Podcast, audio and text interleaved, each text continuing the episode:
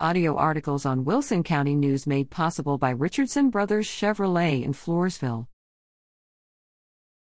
Retired Colonel promotes patriotism.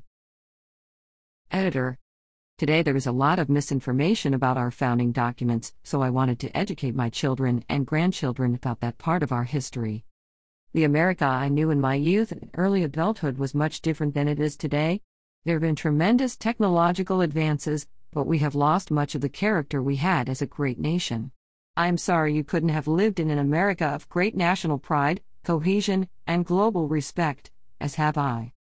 The very foundation of our system of government was captured in these documents written almost 250 years ago by a group of men with uncanny vision, bravery, and idealism. The Declaration of Independence and the subsequent operational document in the form of the Constitution are the greatest governmental documents since the Magna Carta.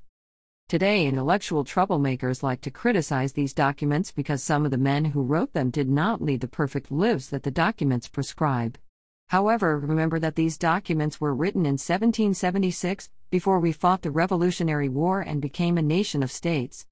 If what became the USA had been an ideal place, there would have been no need for a revolution and a fight for independence. Therefore, these documents were written as aspirational documents, prescribing the nation they wanted to create. We are still aspiring to become that nation.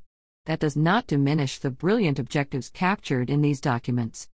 With each copy, I included this message Here is your copy of the U.S. Declaration of Independence, the Constitution, and the 27 constitutional amendments, the first 10 being known as the Bill of Rights, and other documents, all important to understanding our nation's history. I hope you will read and study these documents to understand their significance to our nation's preservation.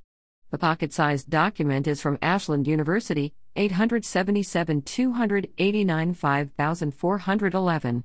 Charles H. Reading Colonel, retired U.S. Army San Antonio,